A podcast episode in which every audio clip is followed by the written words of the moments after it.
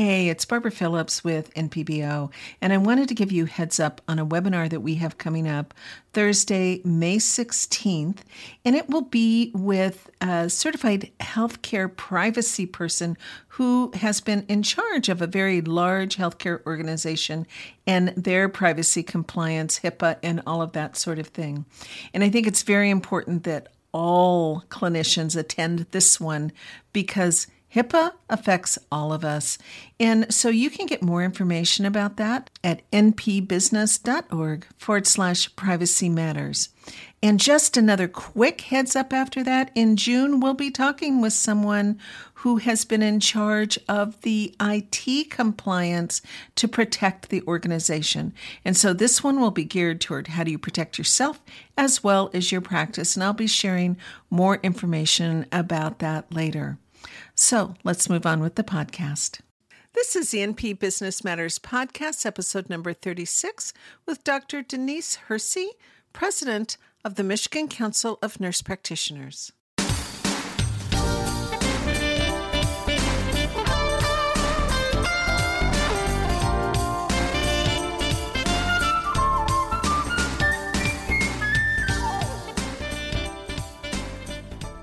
And welcome to the NP Business Matters podcast. I'm your host, Barbara C. Phillips, founder of Nurse Practitioner Business Owner and the Clinician Business Institute. Since 2007, we've been providing education resources and support on the business about being a nurse practitioner. To learn more, please visit us at npbusiness.com and clinicianbusinessinstitute.com. Today I'm interviewing nurse practitioner Dr. Denise Hershey. She is the current president of the Michigan Council of Nurse Practitioners. Now, both of us receive a lot of questions about nurse practitioners wanting to open up their own practice in Michigan, and that is not possible. To my knowledge, Michigan is one of the only states that by law nurse practitioners cannot own a practice. You'll hear about all the reasons for that and what the law states and doesn't state as we talk more with Denise. Now, currently, MICAP, or the Michigan Council of Nurse Practitioners, is working to introduce legislation for full practice authority. However, as we'll hear, it's not a straight shot, nor will it be fast. There's that little issue of nurse practitioners not even being recognized in state statute that needs to be managed first. So, if you're in Michigan, I highly encourage you to get involved. We all know that it takes works on all of our parts to move things forward, and Denise talks about some of the things that you can do. You know, and as a nurse practitioner, we need to be our own best advocate. So, let's go ahead and get started.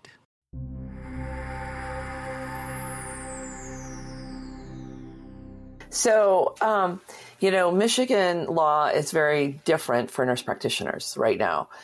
Right now, nurse practitioners do not have scope of practice in statute. Statute is kind of the law. We have a defined scope under the Board of Nursing Rules, but since we're not in statute, um, we are not considered a independent provider. And right now, nurse practitioners practice as a delegated function underneath their RN license. And we cannot practice without having a supervisory, quote unquote, supervisory or collaborative or relationship with a physician. And so, which really limits us in being able to have our own practices mm-hmm. and opening up an LLC or PLLC. We can have an LLC under our RN scope as an RN, but not as an advanced practice provider. So, um, so one of the things that we're hoping is we're gonna we're gonna push forward this year is to get uh, full practice authority and get scope of language in statute, and also allow us to prescribe controlled substances because that is still delegated to us. We can prescribe non-controlled substances, without a collaborative agreement, but we cannot prescribe controlled substances. And so that having full practice and being able to prescribe controlled substances kind of go hand in hand. It allows us to do the full gamut of our role. Mm-hmm.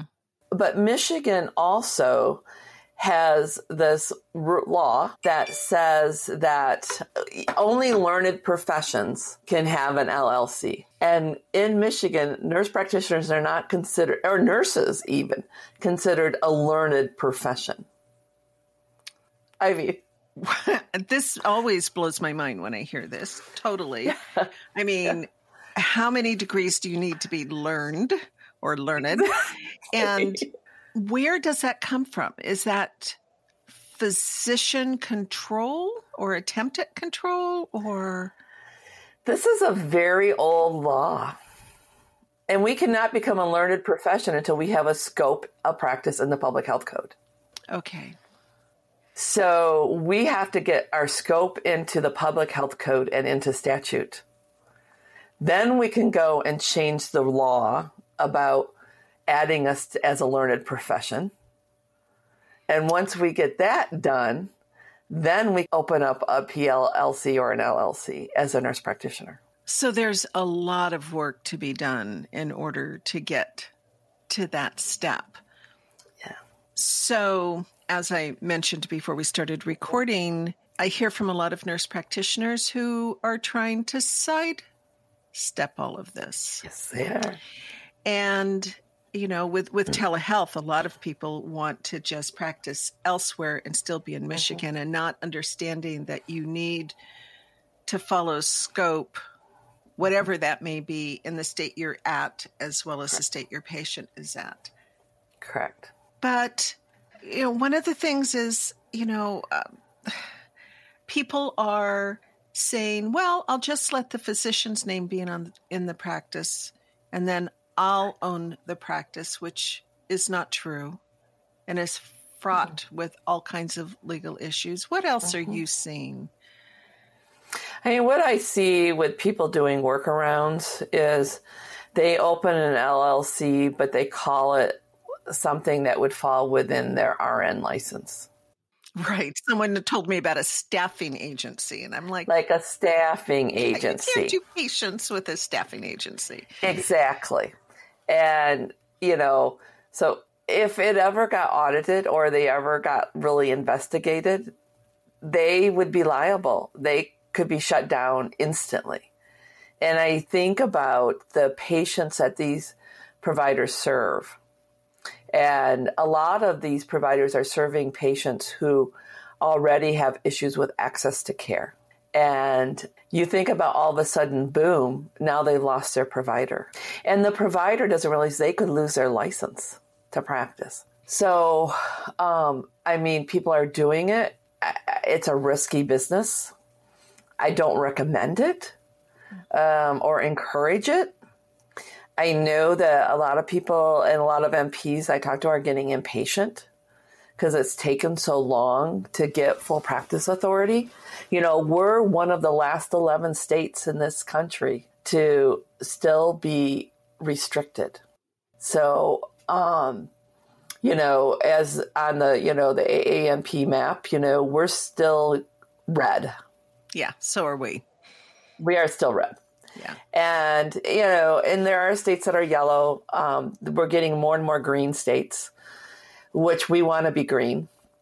Um, and and you know, I find it in, the the reason that we're still red is because in Michigan still makes nurse practitioners they classify us as being a supervised profession instead of of and if we change that word supervised to collaboration, then we become yellow.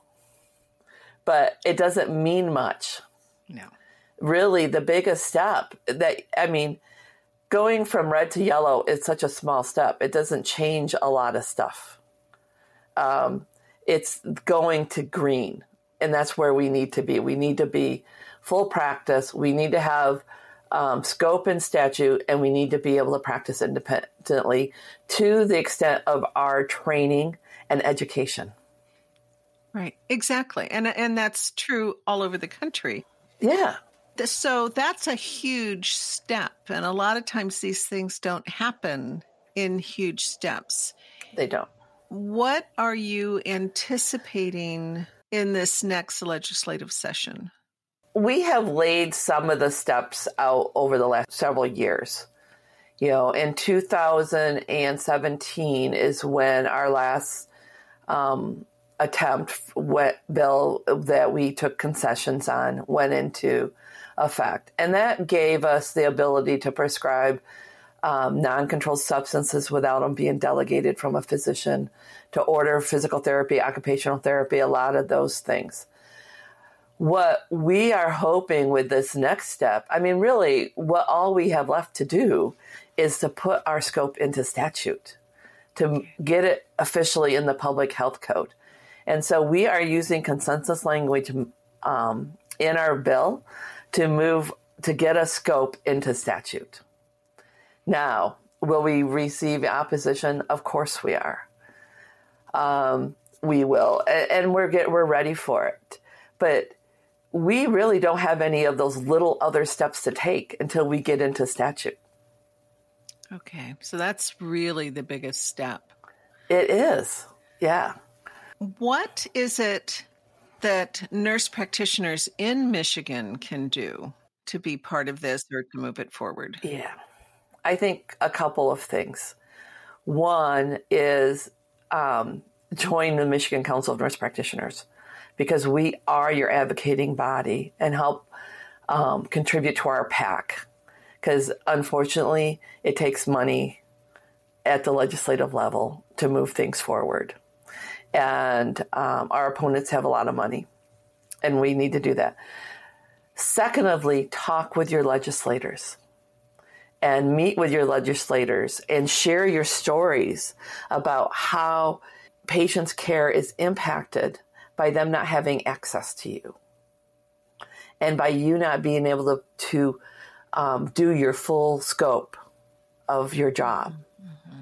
You know, talk about the delays patients have in getting things that you can't prescribe them because you need to have a physician sign off on that. Talk to them about how long it takes a patient to get in to see a primary care provider but also share with them the benefits and the and the what how you have successfully either you know especially when i think about our acute care nurse practitioners you know shorten hospital stay um, had better out talk about the outcomes um, share with them the barriers and how that impacts their constituents, as well as how the successes of what an NP can do. My camp has formed what we call our ambassador program, and that's where we have linked uh, my camp member with a state legislator. And that person's going to be that legislator's key contact. And they will, and these um, ambassadors will be going and meeting with their legislators on a regular basis, providing them information, talking with them, be, hopefully to be that go-to person. But the more we ha- voice we have, the better it's going to be. So yeah, yeah, and, and, I think that's true everywhere. It, you yes. know, we have to advocate for ourselves, but you know, also what I have seen is when patients also step up and yes. start talking about their nurse practitioners yes. that that's important mm-hmm. and so we can also be talking with our our patients. we need to talk with our patients and we need to get them to write letters or call or send you know an email we have through on our advocacy page for my camp and our page for full practice authority we have um, draft letters that patients can use, you know, to tweak and to sign. You know what I mean? Mm-hmm. Um, I, and I think physicians, there are physicians out there that are very pro NP and want, who are very supportive of us. We need them to be out there and sending letters and talking as well. So if a nurse practitioner works with a physician who's very supportive of full practice for NPs, get them to send a letter, get them to um, talk to people. And, and I think that um, we need them, we need our legislators to hear from not just us, but from everybody. So, and businesses. Go to your, your chambers, go to your um, community agencies and talk to them about access to care and the issues that they see within their community. And talk to them and help educate them about what nurse practitioners could do for their community and the health care of their um, the people who live in that area. And have the chambers write things. You know i think there's so many um, people out there that one I th- and i think part of the problem is there's people out there that don't understand what a nurse practitioner is yet still and yes. what we really can do. And so we need to educate the public too. So. Mm-hmm, mm-hmm. yeah I, I, certainly agree with you. Years ago i did a, a talk at AANP called the secret np and uh, we are still a secret in many ways and that was over 10 years ago. Uh-huh. And so there is a lot of education that still needs to be done. With um, the, let me just kind of back up a little bit with the Council of Nurse Practitioners. So mm-hmm. this is strictly nurse practitioners because I know another council um, I think it was Minnesota, theirs includes the CRNAs and the midwives yeah. and Mm-hmm. Okay. So you're strictly yeah. nurse practitioners. We're strictly nurse practitioners. So in Michigan, um, there's the Michigan Association of Nurse Anesthetists, the Michigan Council of Nurse Practitioners. There is a Michigan Association of CNS and a separate association for nurse midwives. So we're all now, the four of us have come together and formed an alliance and we meet quarterly and um, so that we can support each other moving through. Um, uh, the, the, the nurse anesthetists right now have a bill for um, scope uh, and and full practice in the state. Um, it's made it through. It made it through the House, and um, it is currently sitting in the Senate. So they are moving forward as well. Our goal is to get each of us across, and then go for an actual APRN license we would all be licensed and under an APRN license versus being a certified under our RN license. So yeah, yeah, yeah. That is um, that's true here in Missouri as well. Having mm-hmm. that, it says that I can practice as a nurse practitioner yes. because I have that national certification, but yes. it's still um, under the RN license. Yes. Yeah. yeah. Whereas in Washington, I have two separate licenses as ah. a nurse mm-hmm. practitioner mm-hmm. and as and an as an RN. Right. Right. Yeah. I mean, you know, and people talk about, well, compact licensing and all that stuff. And I think we're not there. I don't think we can do that yet. There's too many discrepancies across states right now. Mm-hmm. Um, and there's two, and each state really has their own um, requirements for what it means to have full practice authority. You know, there are states that um, allow just once you get your degree and you're certified, you can go out and practice. Um, and those are some of the original states that got full practice. And over the last few years, we've seen this quote unquote transition to practice clause put into legislation. And those vary from state to state. And they have, and the thing with transition to practice clauses is there's no evidence that they make a difference. Mm-hmm. There is no evidence that they make a difference in outcomes and that NPs really need a transition to practice to in order to um, do their job and fulfill their role and provide quality, high quality care to patients um, who need it. So I think that um, we're trying to not have transition to practice in our we it's not in our, our right now so. Because the thing is is maine if you look at maine maine is trying to re- get theirs removed and their fight to get transition to practice taken out is just as bad as it was when they did went for full practice. Yes. And you know the other thing is too a lot of times what I hear is, oh, I've got full practice. I don't have to worry anymore.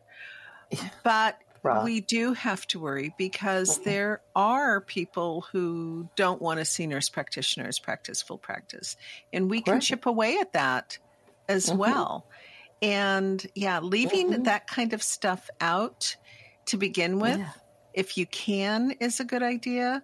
And yeah. I also realize that sometimes it's that give and take, those concessions that you make That's to get right. other steps. Yes.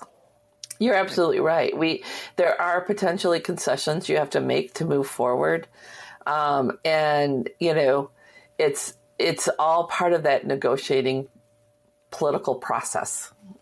That's you know, lovely process. Uh, it's a lovely process. Yeah.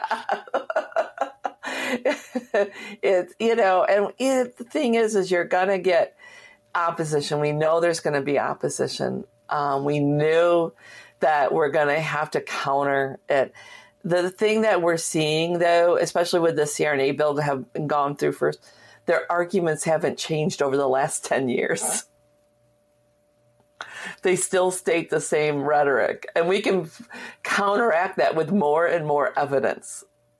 So, Sometimes yeah. it seems that it's really not even about the evidence because there is it's overwhelming not. evidence. Mm-hmm. And it's, um, yes. I, I don't know if it's maybe fear, fear of change, mm-hmm. uh, fear of giving up power, mm-hmm. of, um, eh, you know, because it's not patient outcomes. It's not patient outcomes. It is, I think it is a fear. I think it's a fear. I think it is part of its power. I, I mean, they went so far in the state the last time to try and say that we could not use the word diagnose. And they wanted to um, title protect the word doctor. And it was like, um, you know, you can't title protect the word doctor. And if you use Europe as an example, they're everybody the physician they're called physicians or GPs you know, people with PhDs are called doctors.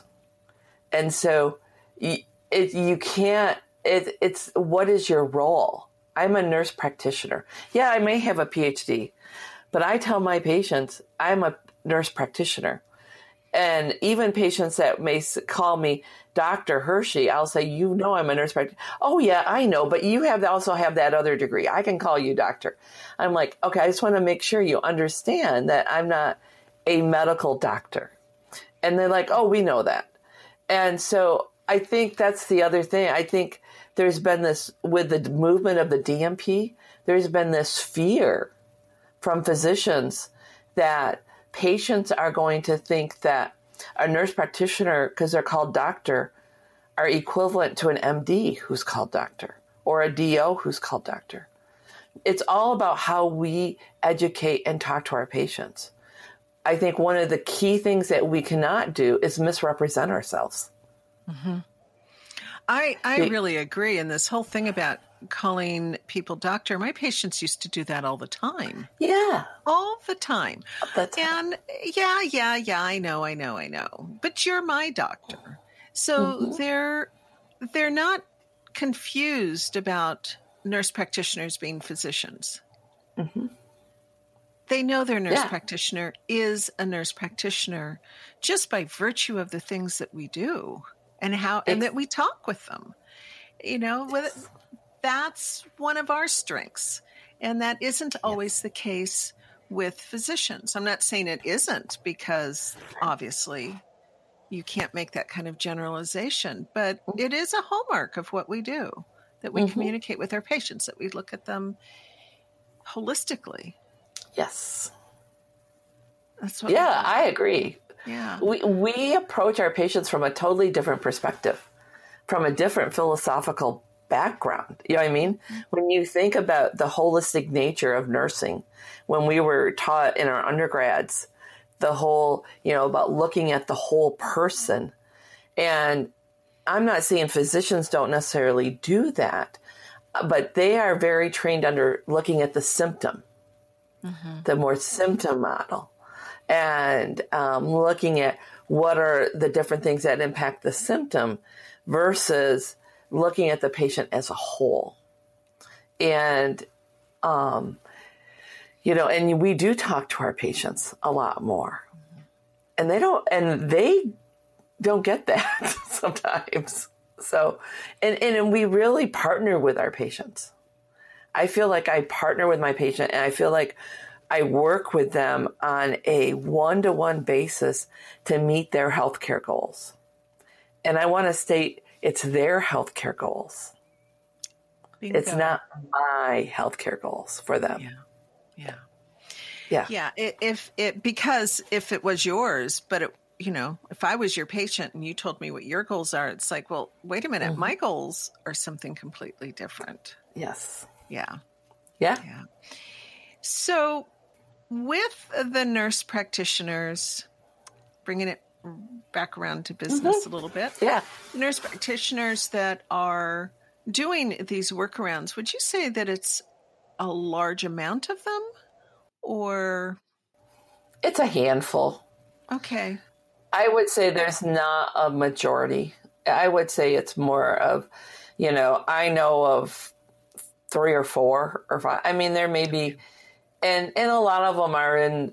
Some of them are in more underserved rural areas or inner city areas where there's um, not a lot of access to care. You know, where there's a lot more underserved population, mm-hmm. and so um, you don't see a lot of them, but they're out there. And and I get I'll tell you, as president of the Michigan Council of Nurse Practitioners, I get emails from people. How can I open my own practice? So people are wanting to do it. Yes, they are. They're they're they're really and you know they're really trying to figure out how to do it, and they don't want to keep feeling like they can't do it. Um, you know, I found it interesting. I, I got an email from uh, NP not too long ago who was looking to open up a practice in a very rural part of our state. And she was getting denied. She had found a collaborator, but she was getting denied by an insurance company to be able to par with them. And it, and it had to do with the location of her collaborator was not in the area or close area. And I think really what it came down to is I don't think he parred with them. So if he's not a provider with them, you can't be a provider with them. And helping people understand those idiosyncrasies of how not having full practice can impact your ability to par with an insurance company or um, provide, you know, care to people at a certain level. It's it's they don't helping nurse practitioners understand how um, when you par your collaborator also has to par. Yeah. Well, and that's not in all states, but that's true apparently in Michigan, correct? In some, in yeah. some, for some insurances, yeah. Mm-hmm, mm-hmm. Mm-hmm. One of the things that I see is I get calls from nurse practitioners who have actually talked with a healthcare attorney who said, yes, you can do this. Mm-hmm. And so it's there when we talk about educating the people around us, we also yeah. need to be educating the attorneys who yes. don't understand nurse practitioners or nurse practitioner law. Mm-hmm. mm-hmm. And mm-hmm. we can't assume that all attorneys do. I mean, when I, the very first practice I started, now it was in Washington State, mm-hmm. full practice, beautiful place to practice in terms of scope. And the only in the little town that I was, this county of just sixty thousand, mm-hmm. um, the only person who owned some of the office buildings that would be appropriate happened to be an attorney. oh, funny. And that attorney kept saying, You can't do this. You're a nurse. You can't do this. And so he didn't understand nurse practitioners and, and the role no. that we have. And mm-hmm. so we can't assume that another professional, even though they're a healthcare attorney, understand it. Um, heck, we don't always understand it, as is seen we by some don't. of the questions that you get, that I get on on just the business aspect anyway. Yes. I mean, I think yeah, you're right. I think it's not the attorneys, not all the attorneys understand it. Not all the NPs understand it. Um, physicians don't understand it. My mother sometimes doesn't even understand it. She's like, will you explain to me again what it is you do? And, you know, it took me years to get her to see that what, how I, what I can do and how, what my role is. And, um, and, you know, we have not, I would have to say, one of the things we have not done a good enough job at is educating the public um, about our role and who we are and what we do. My patients know, you know, but that's a finite number. So, right, yeah, it's it's your patients, not My patients. all the healthcare consumers in No. the state of Michigan. Right. Yeah, Right. all millions and millions of us that are And even the so- country. I know. And even I still get patients, new patients, sometimes I get to come in to see me and they're like, now, what is it you can do as a nurse practitioner? How does this work? Do I, when do I have to see a physician? Will I, you know, they don't understand, you know, so I have to educate patients on a regular basis. Right.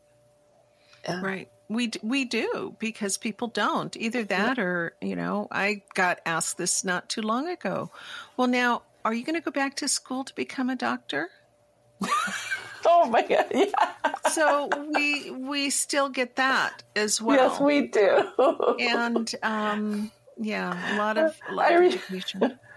I remember when I was getting my PhD and I was working on one of my patients said, Oh, so you're going back to school to become a doctor? And I'm like, No, I'm getting my PhD in nursing.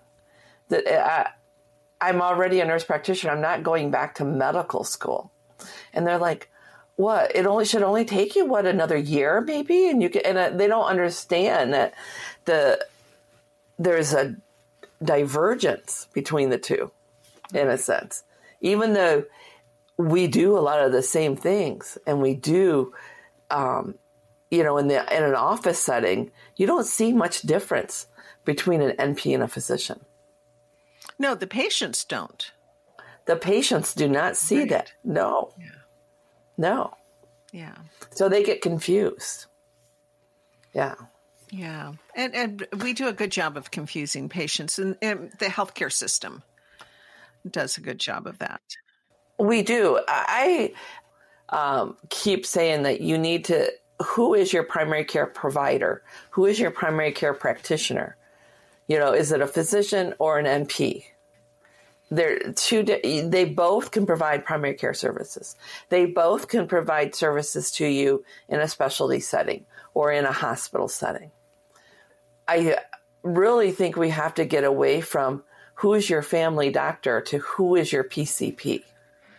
Yes, that's a whole nother bag of worms. Yes, it is. That that needs to go. It does have to be provider, and I know that I hear a lot of rumblings mm-hmm. sometimes from physicians who don't like that terminology, mm-hmm. but it can be any of us, including a PA. Yes. And then if you look in different communities, that might also be a naturopathic doctor. It might be a traditional Chinese medicine um, mm-hmm. provider. So there's all kinds of people who can act depending on location as Yes. a PCP. Mm-hmm. yes. You know, Yeah. some people go to a holistic provider. Right. Yeah. Right. So so it is it is confusing. But now uh-huh. nurse practitioners though, we know what we do. We need to educate to others. I would say to anybody listening who's in Michigan, contact the Michigan Council of Nurse Practitioners mm-hmm. because you've got to get into statute. It sounds like nothing can happen till that happens. No. No. We cannot move anything else forward until we get ourselves into statute and in, officially in get a scope defined in the public health code. And you know, and people are like, "Well, why can't we get the LLC thing done at the same time?" I'm like, "Well, because those are two diff- those are other bills, and those bills are dependent upon us having scope in the statute." Sometimes we get tired of having to take that little baby step. I know. and we don't always understand and and I get it because I am not always the most patient person myself Yep. but and you know, nurse practitioners being 50 years plus old, we should mm-hmm. have been further by now. But yes, I don't think we've always been organized well enough to meet the challenges that we have to yeah. in the law. I don't think we have either. I mean, when you look at, you know, the nurse practitioner movement started back in the 60s um, when Loretta Ford started the first program and it was very pediatric focused. It was very rural focused. It was, you know, and it really has expanded from there. And I don't think we've had the numbers like we have now.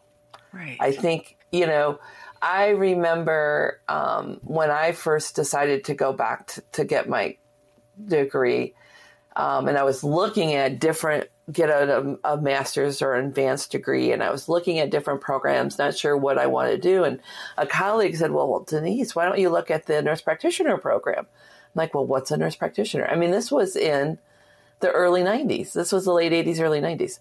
I'm like, well, what's a nurse practitioner? And she was telling me, well, I'm in this program. That I'm like, oh my gosh, that's exactly what I want to do. So I went into the nurse practitioner program and learned about it. And so, and um, it's like that was only you know that was in the night that was 30 years ago. So we really are still moving forward. And then after that you started after i got out it seemed like we had this boom in enrollment in nurse practitioner programs and this jump in the number of programs across the country. And so um, and we're not all united. And now we have this diversity amongst all, you know, we have primary care, we have an acute care, we have a lot of specialty, and I think of helping up people understand that as well, because people, a lot of physicians think that we're educated like they were as a generalist. They don't understand that we got our generalist training in our bachelor's program. We get our specialty training in our NP program. I went and did family practice. I have colleagues who did, you know, gerontology or adult or pediatrics or women's health. And we get our specialty training in our degree in our advanced practice programs. And which sets which is different. It is they different. Get the, yeah. And and I I feel personally just because of the number of NPs that come to me that mm-hmm. want to do maybe they want to do family care, but they're certified as a pediatric. I really do think that we need to have that one basic with an add on for a specialty. Mm-hmm. Um, I, I, really do. I mean, I started out as a GNP. Now, I was a certificate program, so I'm back there yeah. with you. Mm-hmm. And and when I got out, I I thought my license in Washington, it was ARNP at the time. Mm-hmm. I thought it meant adult registered nurse practitioner. Ah. So I didn't really understand the role very well. Yeah. But um, the the program was was fantastic in terms of skill and, mm-hmm. and knowledge and mm-hmm. stuff. But I didn't understand that role. But but I ended up having to go back to school because yeah. it was too limited mm-hmm. in terms of who I could see.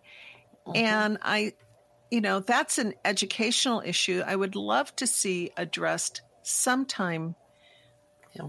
probably in the future, um, so that so many NPs aren't stuck or feeling stuck. Oh, I can't see adults. I can't see children. I can't do these things you know, I think that's, I think part of it is, I don't, I'm not sure if we do a good enough pro, um,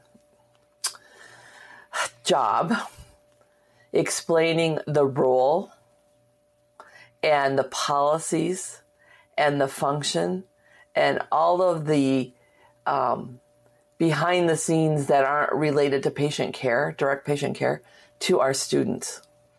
I find a lot of students, a lot of the questions I sometimes see and get are from new graduates because their program didn't explain it to them.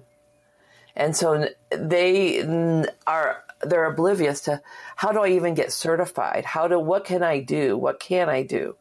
And um, you know, so I mean, some of the blame about that is our educational system. We don't do a good job teaching our students about those things sometimes. So again, that would be that role transition, but not yes. what you were we were talking about earlier as no. far as practice, but just no. Um, what I like to say, the business of being a nurse practitioner. The business of being a nurse practitioner. We do not do a good job of teaching that in our programs. Yeah. You know, we don't do a good job about um, explaining to them about uh, what it is you can and can't do once you graduate. What is your business? What is your your role? And um, you know, and I think we went through a period. I and I, it's getting tighter, but we went through a period of time where people did practice outside of their scope of training because they could. They, but now with it's more and more you don't want to be you're too liable if you practice out of your scope of training. They don't understand that um, risk you're taking. If you're an adult person and you're seeing children yeah. That's the risk that the liability that you're encountering is really high. Not just for you but for your employer in a sense because it's all delegated. So yeah. Right Right. And yeah. just because it's delegated doesn't mean that we can do that. That's right. That's right. Yeah. And employers are starting to understand.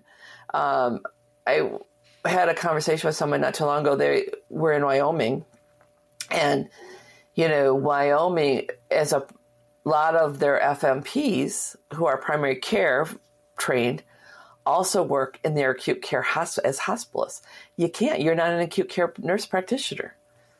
You with you should go back to a um, postgraduate certificate program and get that training.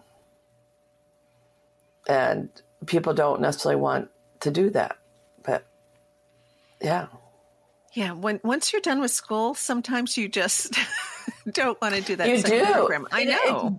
It, it's interesting. We'll get um, things sent to the college for verification of credentials for our new grads, and they want you. You know, and these students are applying for a job that's not what we educated them for, and we say we cannot verify.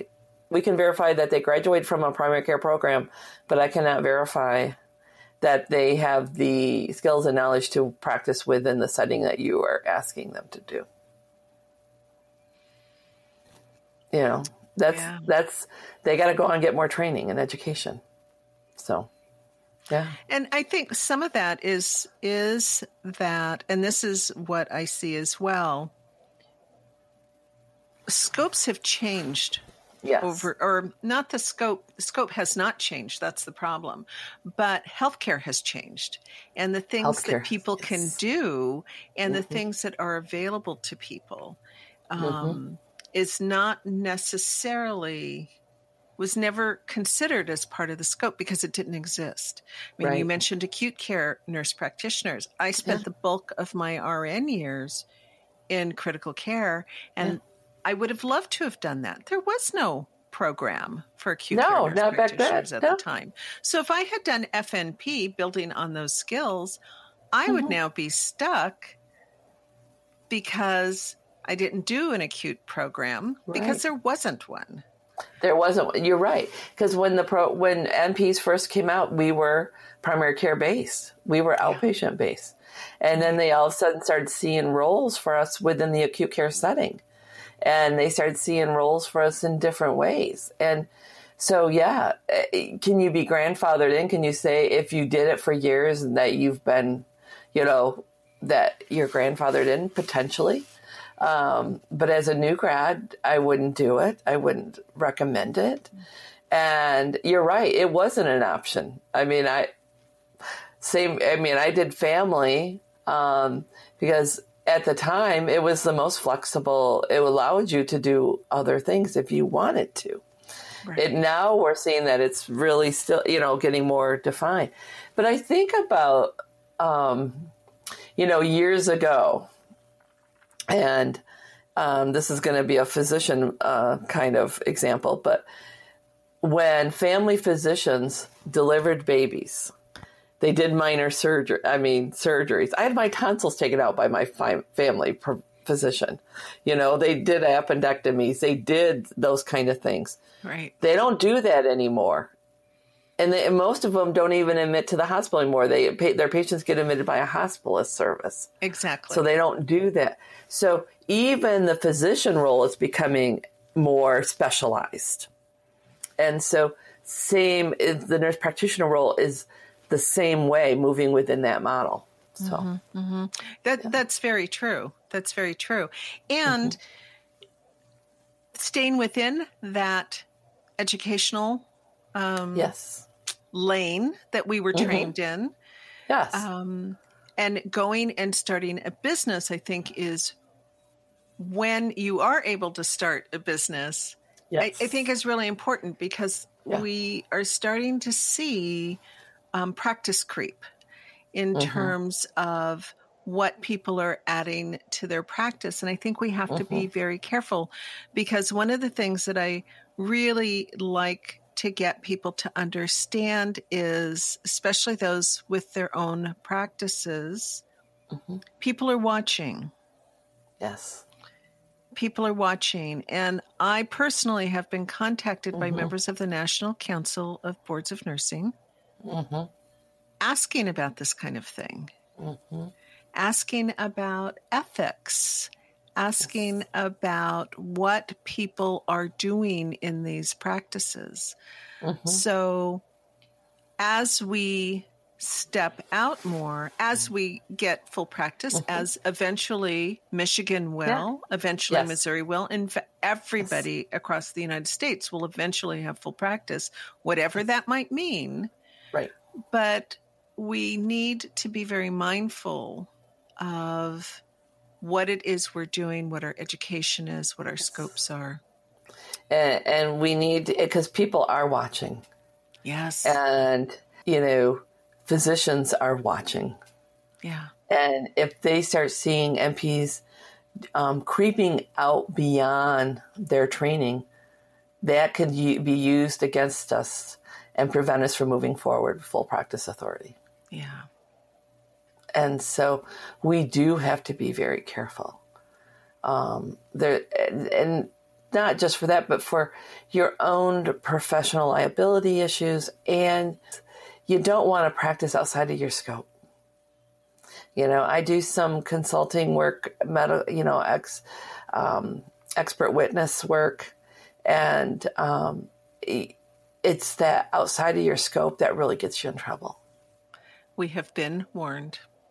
Mm-hmm. Yeah. So, Denise, I really appreciate you being here on the podcast today. What would you like to say that I haven't asked you? I think we all need to be proactive for our profession. We all need to be out there um, promoting nurse practitioners, educating the public about nurse practitioners. I think when it comes to to the business side of nurse to being a nurse practitioner, um, do your homework, look at the laws, see what you can do, see how things work within um, the legal realm. You don't want to put yourself at risk. Um, I think we will get there um, it's it's a time thing. Politics doesn't move very quickly. it's it's a legis it's you're at the mercy of others. But get out there and talk to your legislators. Help them understand why it's important for us to have full practice. Why is important to allow us to open up our own businesses? Help get them on our side to help move things forward. Excellent. And I am going mm-hmm. to, for everyone listening, I will have all the links um, over at the show notes at npbusiness.com. So thank you so much, Denise. I appreciate it. Thank this. you, Barbara. Thank you.